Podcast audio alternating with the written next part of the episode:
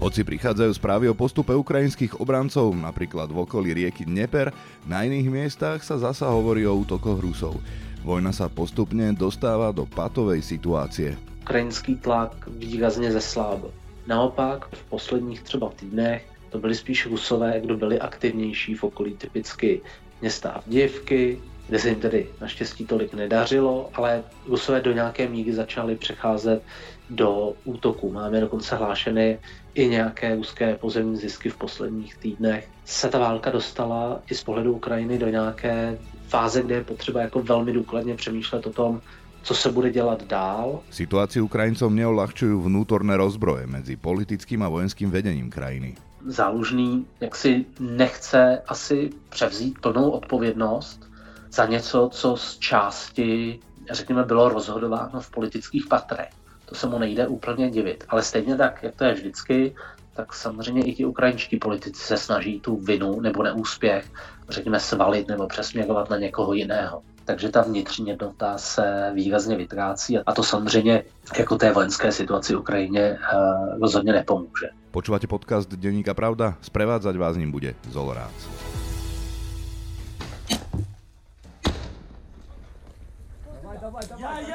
O téme sa budem rozprávať s bezpečnostným a vojenským analytikom z Karlovej univerzity v Prahe s Janom Kofroňom. Dobrý deň. Dobrý den. Najnovšie správy z frontu z ukrajinskej strany hovoria o ďalšom prekročení rieky Dneper už aj severne od Kachovskej priehrady, konkrétne pri Malokachovke, približne 5 km od Novej Kachovky. Ako vnímate tieto správy? Majú šancu túto pozíciu Ukrajinci udržať? A možno ešte doplňujúca otázka, prečo je táto oblasť pri Novej Kachovke pre obe strany tak významná? Ukrajinci se snaží v celé té oblasti toho, řekněme, dolního toku Dněpru být aktivní, aby přinutili Rusy držet tam co největší množství sil, což samozřejmě odlehčuje Ukrajincům zase v jiných oblastech, kde se třeba dostali i sami pod eh, útok Rusů, a samozřejmě, že pokud by se jim povedlo vytvořit si tam nějaké větší předmostí, ale ideálně takové předmostí, které by umožňovalo uh, třeba pomocí pontonových mostů přísun těžší techniky, tak by to zavdávalo nějakou šanci na nějakou budoucí ofenzivu směrem do Rusy okupovaného záporoží. Jestli se blížíme k tomuhle scénáři v horizontu třeba dvou, tří měsíců si ale vůbec nejsem jistý. Protože samozřejmě velká část těch oblastí, kde, nebo kam se povedlo Ukrajincům proniknout, tak jsou to oblasti bez nějakých větších komunikací. Je tam pořád problém s přesunem jednotek přes řeku. Dostat tam třeba nějaké obevněné jednotky jde, ale je to poměrně obtížné a nejde jich tam dostat příliš velké množství a hlavně je velmi těžké je tam udržet kvůli zásobování. A dá sa to vlastne nazývať nejakým postupom, teda, ktorý by mohol znamenať prielom, alebo je to stále v tom scenári, o ktorom sa teraz e, veľa hovorí, že tam nastala nejaká pozičná vojna a až pad. Na to sa chcem potom tiež spýtať v súvislosti s generálom Záložným. Tak v tenhle okamžik prostě jako průlom má velmi specifický význam ve vojenství. Průlom znamená, že se podařilo prolomit obranu v celé její hloubce, to znamená ne třeba prvních 500 metrů, ale povedlo se prolomit třeba 10, 20, 25 kilometrů hlubokou obranou. A následně se daří exploatovat tenhle ten průlom a následně ty jednotky postupují poměrně rychle. To prostě v tenhle ten okamžik nevidíme. Hmm.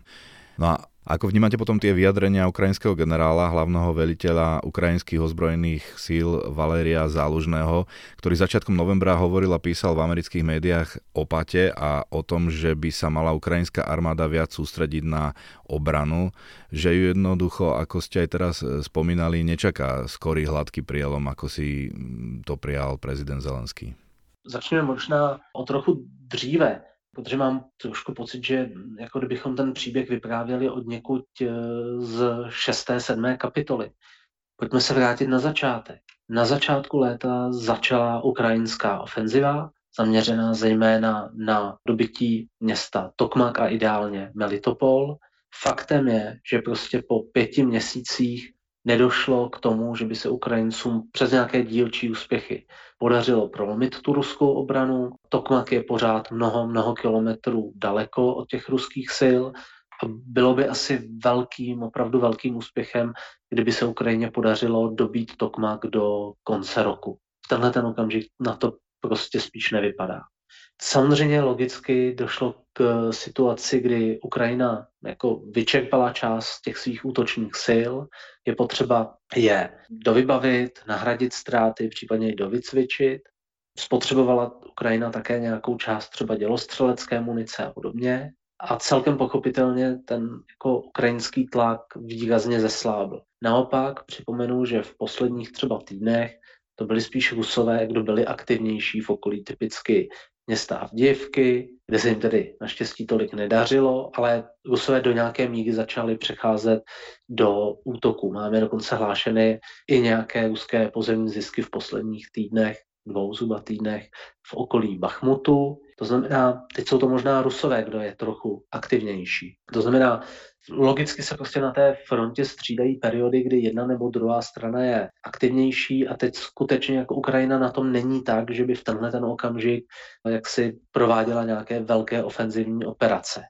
Třeba k tomu znovu dojde a je možné, že samozřejmě tou svojí aktivitou na tom dolním toku Dněpru si připravuje půdu pro něco takového, ale tenhle okamžik prostě skutečně záložný má pravdu, že se ta válka dostala i z pohledu Ukrajiny do nějaké fáze, kde je potřeba jako velmi důkladně přemýšlet o tom, co se bude dělat dál, jestli je dost sil na obnovu ofenzivy, třeba nevím, za měsíc, za dva, anebo pokud je ta situace složitější, jestli nedává smysl investovat úsilí a čas do přípravy defenzivních pozic, kdyby se ukázalo, že třeba Rusové mají o něco víc sil, než se mohlo zdát a že třeba kdyby Rusové přešli do útoku v dalších, dalších měsících.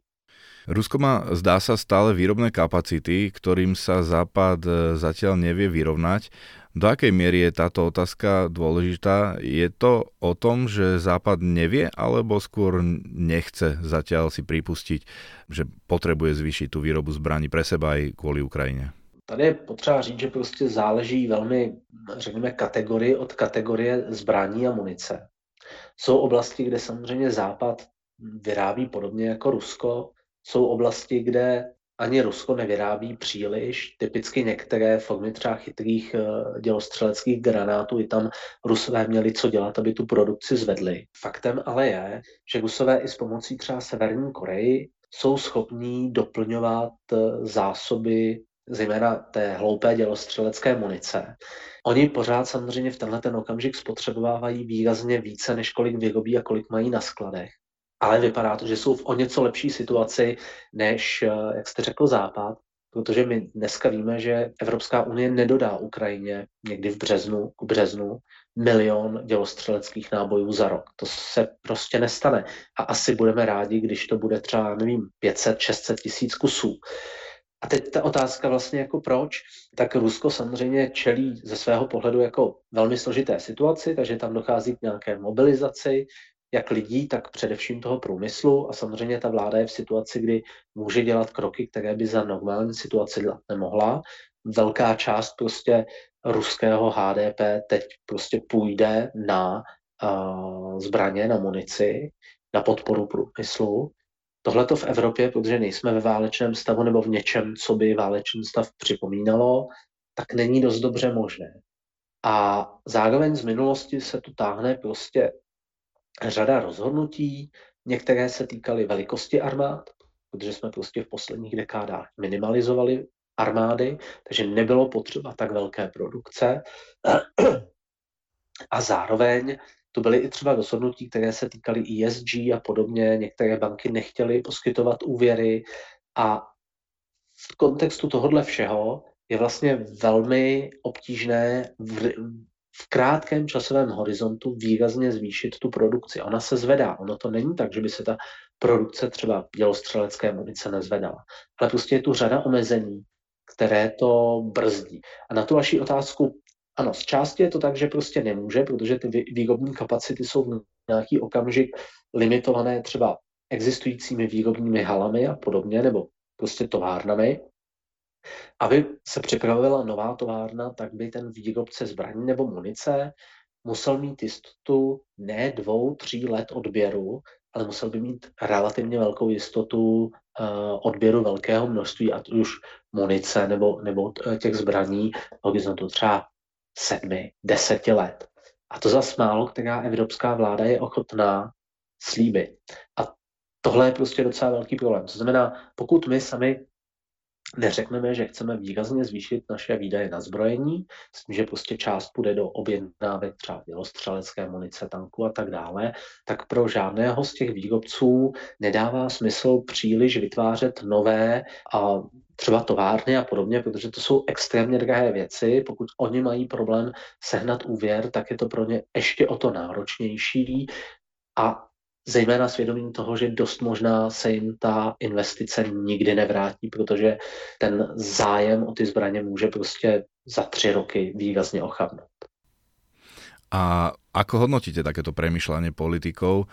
Lebo keď si napríklad zoberieme to, že možno sa zmýlili aj v tom odhade, ako má Rusko schopnosť vydržať, že vlastne napríklad keď e, mu na fronte zomrie 150 tisíc vojakov, tak boli vlastne predpoklady, že sa stiahne, alebo že e, necháme tú armádu vykrvácať, že jej dojdu e, zbranie a náboje a vidíme, že sa to nedeje a my sme mali v denníku Pravda aj rozhovor s Mikom Ryanom, austrálským generálmajorom vo výslužbe, ktorý slúžil v Afganistane, Iraku či východnom Timore a e, on povedal, že keby Ukrajinci dostali už v Lani, v júni až v oktobri všetko, čo potrebovali, Rusi by neboli schopní vybudovať také silné obranné línie, aké vidíme.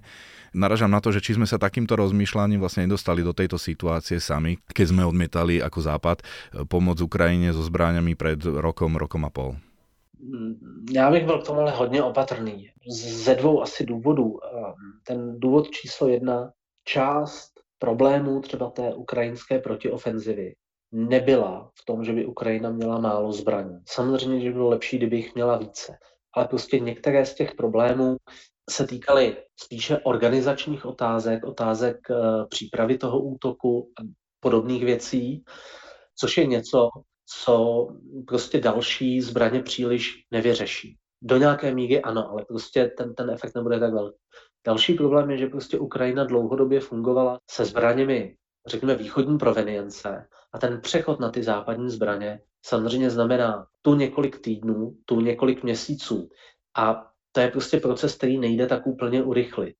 Takže ono do určité míry má samozřejmě pan generál pravdu, z druhé strany ale tady existovaly a existují nějaké jako reálné limity na to, co je možné poskytnout rychle, co je možné rychle organizačně začlenit. A tady, tady si prostě nejsem úplně jistý tím, nejsem si prostě úplně jistý tím, že ty, tahle ta vyjádření sedí.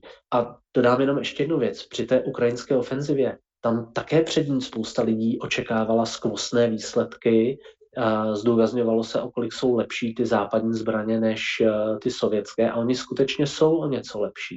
Ale k tomu výsledku to prostě úplně, úplně nevedlo. Takže tady je potřeba možná trošičku jakoby zabrzdit a možná hlouběji analyticky pátrat po tom, kde mohou být nějaké chyby, nějaké zdroje neefektivity. Ale samozřejmě, kdyby Ukrajina dostala vybavení, jaké měl Bundeswehr v 80. letech, akorát samozřejmě modernizované do současné doby, no tak by asi Rusy porazila. Teď jako je velkou otázkou, jestli tohle to někdy bylo na stole, jestli tohle to někdy byl, uh, bylo jako možné zprocesovat v tak krátkém čase. Hmm. A z tohto možno vyplývajú potom také úvahy, napríklad ako bol komentár v denníku Washington Post nedávno, že USA by síce nikdy nemali uznať Putinové nezákonné výboje, ale možno by sme mali zmeniť snívanie o víťazstve na prípravu na život v patovej situácii. Čo si o týchto úvahách myslíte? Tak já myslím, že v tenhle okamžik spíš si musíme položit sérii jako dvou, tří, možná čtyř klíčových otázek. Ta otázka číslo jedna je, co se pokazilo při té ukrajinské ofenzivě, co bylo vlastně hlavní příčinou toho, že nevyšla tak, jak se možná očekávalo, nebo jak se určitě očekávalo. Jestli primárně šlo o to, že Ukrajincům chyběl jeden nebo dva typy konkrétní techniky, nebo že by stačilo, kdyby měli třeba o 10, o 20% té techniky víc, nebo jestli tam byly i jiné problémy, typu třeba výcvik, organizace sil, eh, řízení a plánování těch sil, což jsou věci, které potom jdou mnohem víc vlastně za Ukrajinci než za námi. Udělat si jako podrobnou analýzu, kde prostě došlo k těm chybám, kde prostě jsou ty problémy. Následně se musíme ptát, co tedy z toho jsme schopni vyřešit a případně, co by nás to stálo jak nás samozřejmě, tak, tak Ukrajince. A podle toho mm, potom pokračovat dále a říct si, dobrá, to nejlepší, co jsme schopni dosáhnout, je třeba pad. I taková vlastně situace může nastat. A nebo si říci, dobrá, podle našich analýz to vypadá, že stačí vlastně přidat relativně málo. To přidání jsme schopni nějakým způsobem zajistit. Bude nám to trvat třeba, já nevím, tři měsíce nebo půl roku, ale není to nic nedosažitelného. A v ten okamžik samozřejmě Samozřejmě se můžeme bavit o, řekněme, optimističtějších scénářích, než je pát. Ale bylo by asi chybou říct, ať už pát nebo, nebo nějaká vize budoucího velkého útoku bez nějaké opravdu jako hluboké analýzy toho, co se stalo v létě a bez nějaké jako férové analýzy schopností a samozřejmě i slabin, jak ruské armády, tak armády ukrajinské. No ale ten pad asi teda neznie veľmi dobre v zmysle, ak sa doteraz hovorilo, že keď sa Rusku ustúpi, tak môžeme čakať ďalšie problémy v blízkej budúcnosti. Takhle, tady samozřejmě otázkou, jestli ten pad znamená, že se Rusku ustupuje. Ten pad spíš znamená, že ta situace se definitivně nevyřeší, že prostě zůstane nějakým způsobem otevřená, i kdyby ty boje nějakým způsobem se utlumily. Takže neřekl bych, že to je vysloveně jako ustoupení Rusku, to by možná vypadalo ještě, ještě jinak. A pořád i při tom patu bychom se asi snažili Ukrajinu vojensky podporovat tak, aby se nemohla stát obětí třeba nějaké následné agrese za, já nevím, tři, čtyři roky. Ale jasně, určitě, určitě je to asi méně pozitivní scénář, než který většina lidí tady já nevím, před půl rokem doufala. To je prostě objektivní fakt. Ale zároveň také říkám, ten pad není úplně nevyhnutelný, je prostě potřeba zvážit, kde byly ty problémy, které z nich jde řešit a teprve podle toho se bavit o tom, jestli, jestli se blížíme nějakému patovému scénáři nebo jestli je tu pořád ještě nějaká smysluplná naděje na zvrat na té frontě. Keď hovoríte o tej vojenskej pomoci, Slovensko aktuálne s novou vládou ohlasuje zastavenie vojenskej pomoci, už urobilo viacero krokov, aj deklaratórnych v tejto veci, či už na samite EÚ, potom u nás doma zastavili nachystanú tranžu nejakých, nejakých nábojov, nejaké munície. V pondelok minister obrany Robert Kaliňák bol spolu so e, šéfom NATO Jensom Stoltenbergom v Bruseli a tam takisto mu mal tlmočiť, že Slovensko zastavuje tú vojenskú pomoc a vieme, že v porovnaní s ostatnými krajinami tá vojenská pomoc nebola až taká významná, ani by v tej budúcnosti ne, nemohla byť. Vieme teda, že Nemecko napríklad e, naopak zvyšuje tú vojenskú pomoc, ale aký je to signál, čo to môže spôsobiť? Mohli by sa k tomuto pridať ďalšie krajiny po vzore Slovenska? Prostě v případě Slovenska samozřejmě jde o nějakou změnu politiky, která vyvstala na základě výsledku vole. To prostě tak je. A já z pozice jaksi českého občana řeknu jenom tolik, že to je prostě legitimní rozhodnutí slovenských voličů a Fico nějakým způsobem následuje své voliče. Že to je asi politika, která třeba mě osobně se úplně nelíbí, je jiná věc, ale prostě Slovensko na ní má právo, respektuji to. Mm, nemyslím si, že další země budou tohleto následovat, pokud v nich budou ty vlády, které v nich právě jsou. Samozřejmě si dokážu představit, podobně jako na příkladu toho Slovenska, že pokud se k moci dostanou lídři podobní nebo názorově podobní Robertovi Ficovi v jiných zemích, tak ta situace se může začít měnit. A jeden si dokáže představit, že tou první zemí nebude nějaká evropská země, ale může to být USA pod no. některými z prezidentských kandidátů. A se teda s tímto významné obavy spojené s vítězstvím Donalda Trumpa opätovným? Přesně tak, přesně tak. A sam, samozřejmě my asi nemůžeme říct tenhle ten okamžik s jistotou, jak se Trump k té situaci postaví, kdyby byl zvolen, s tím, že ty jeho šance rozhodně nejsou malé, ale je asi zřejmé, že on nebude tak výrazně pro ukrajinským, jako byl Joe Biden. Ano. A ak Slovensko deklaruje, že chce naďalej pomáhať humanitárne a pri obnove Ukrajiny, Môže sa nám ten postoj ohľadom vojenskej pomoci vypomstiť, že o tú inú pomoc, z ktorej by mohli aj profitovať, čiže by to nebola už úplne iba čisto pomoc, e, nebude mať potom Ukrajina záujem? Tak to samozřejmě se to teoreticky stát může, ale asi bych nepředbíhal. Prostě tyhle ty věci se budou řešit typicky za několik let dokud eh, primárně některé třeba ty rozvojové projekty bude řídit Evropská unie, tak si můžu představit, že zase třeba s nějakou další změnou vlády na Slovensku to, že kdysi Robert Fico, hm, řekněme, ukončil něk- některé typy pomoci, tak nemusí hrát tak velkou roli. Tady je spíš otázkou, jestli ta situace třeba mezi Slovenskem a Ukrajinou nějakým způsobem v budoucnu nebude eskalovat a jestli prostě nedojde k nějaké třeba diplomatické dostečce, což by samozřejmě k tomu, co naznačujete, vedlo. Tenhle ten okamžik, jak jste prostě připomněl, ten slovenský podíl vlastně není zas tak zásadní, není zas tak velký. Jo? To znamená, ne, není to asi zas tak jako super významná věc. Eh, nebavíme se prostě tady o eh, roli Německa nebo Polska, takže i to, myslím, trochu jako snižuje ty, ty celkové dopady v tenhle ten okamžik.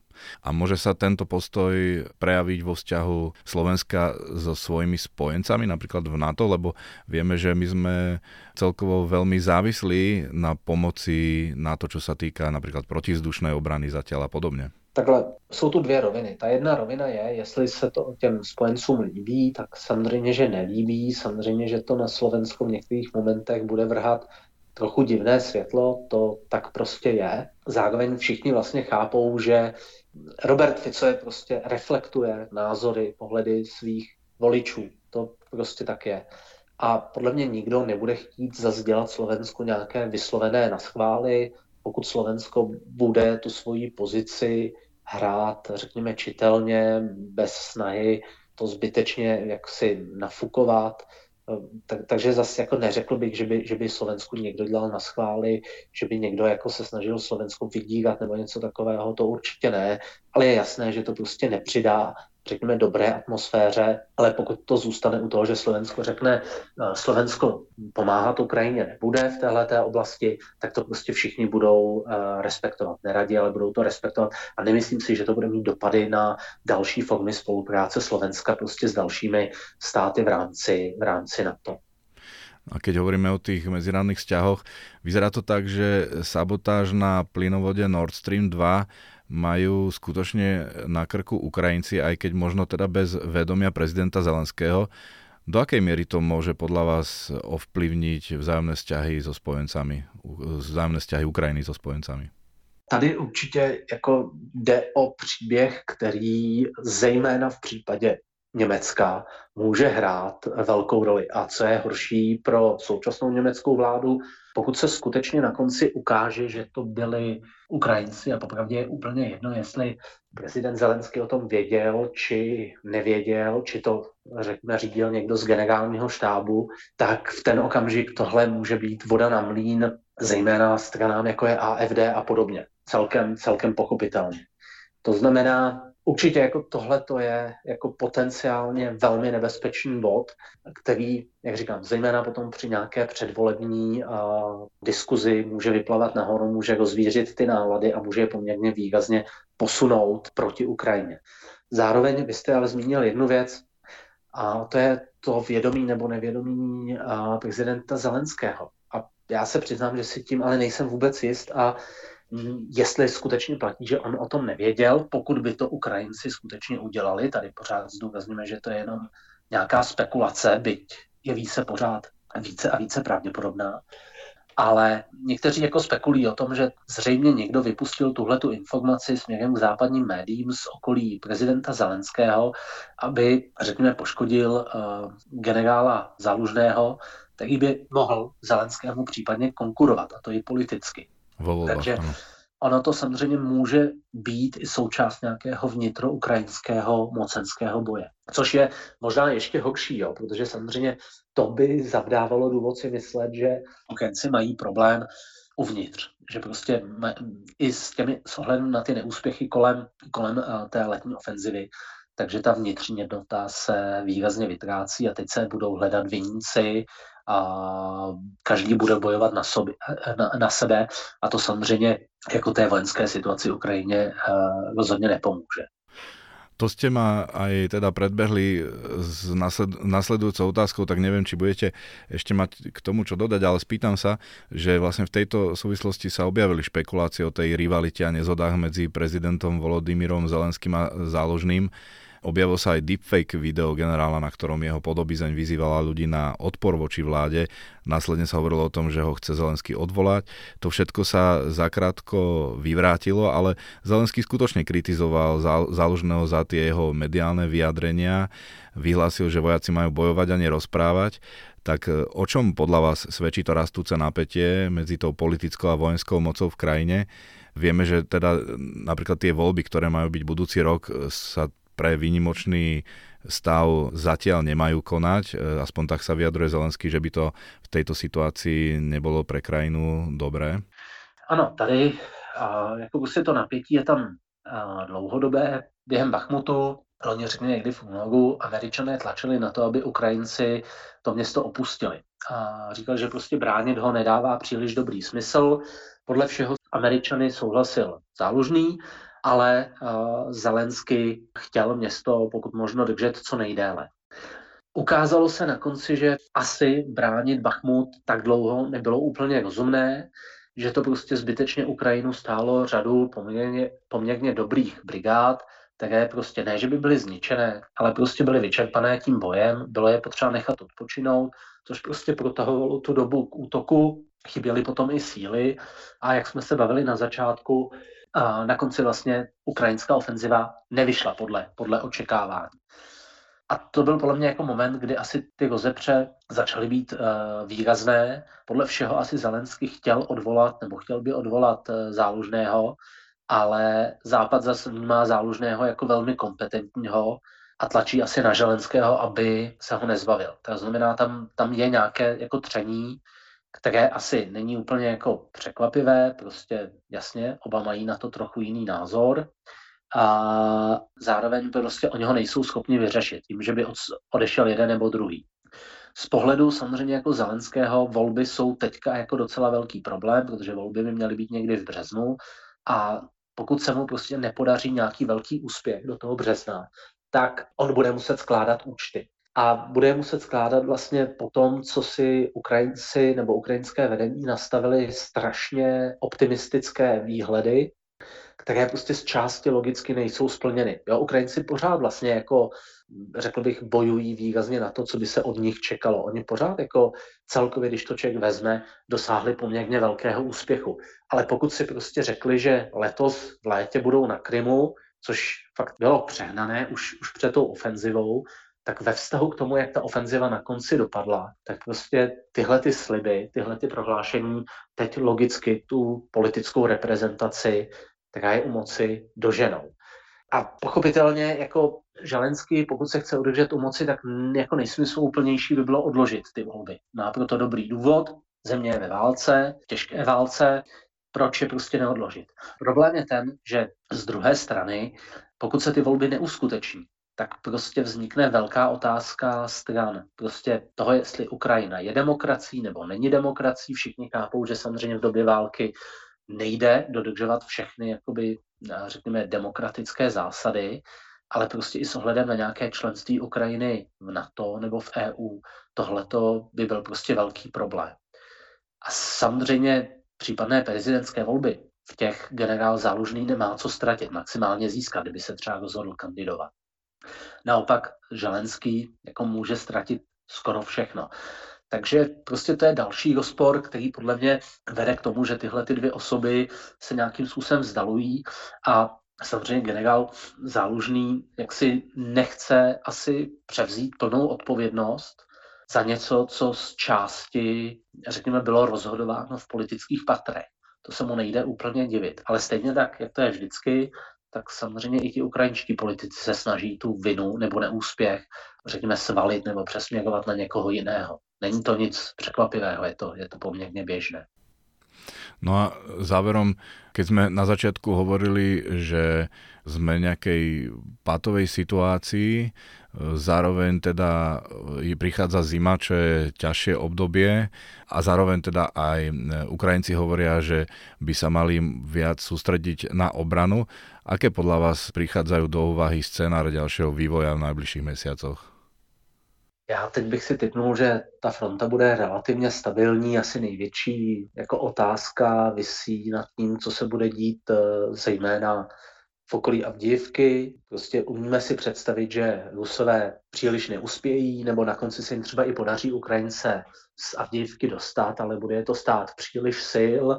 Ta ukrajinská obrana vyčerpá Rusy a Rusové se na žádný další, řekněme, útok někde jinde už nezmůžou. Prostě protože většinu těch rezerv, které mají, tak, tak utratí právě v okolí tohohle města. Můžete si ale taky představit scénář, že Rusům se to obklíčení Avdivky podaří relativně lehce. Už teď tam mají samozřejmě velké ztráty, ale řekněme, že v dalších třeba týdnech by, by dokázali dokončit tu operaci bez nějakých enormních ztrát. Naopak, dejme tomu, že třeba ztráty na straně Ukrajiny by byly větší, pak by samozřejmě hrozilo, že Rusové budou schopni podniknout ještě nějaký další jeden, dva útoky na nějakých jiných směrech nebo klidně v okolí toho eh, Doněcku, což by samozřejmě pro Ukrajinu by byl jaksi velmi, velmi nepříjemný scénář. To, co určitě ale uvidíme, tak to budou, předpokládám, ruské útoky pomocí dronů a raket proti ukrajinské infrastruktuře energetické, stejně jako loni, a velkou prostě otázkou bude, kolik se Rusům podařilo vyrobit dronů, raket a kolik má naopak raket uh, ukrajinská protivzdušná obrana. Kdyby totiž se uh, začalo dít to, že Ukrajinci by ztráceli, nebo ne ztráceli, ale že by vystříleli příliš těch svých protileteckých raket proti těm ruským dronům, pak najednou by museli začít prioritizovat, kde nasadit, eh, nebo které části země pokrývat, nebo které objekty pokrývat tou protivzdušnou obranou a které prostě nepokrývat. A kdyby k tomu nedošlo, tak v ten okamžik by samozřejmě efekt toho ruského bombardování byl výrazně větší pro ekonomiku Ukrajiny. A samozřejmě to by potom mohlo přivodit nějaké větší, větší problémy. Ale to je prostě v tenhle ten okamžik otevřená otázka.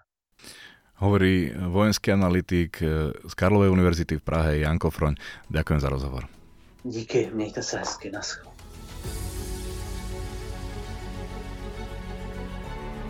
Sme v závere. Články k téme nájdete aj v tlačenom vydaní Denníka Pravda a na webe pravda.sk. Počúvali ste podcast Denníka Pravda, ktorý pre vás pripravil Zolorác.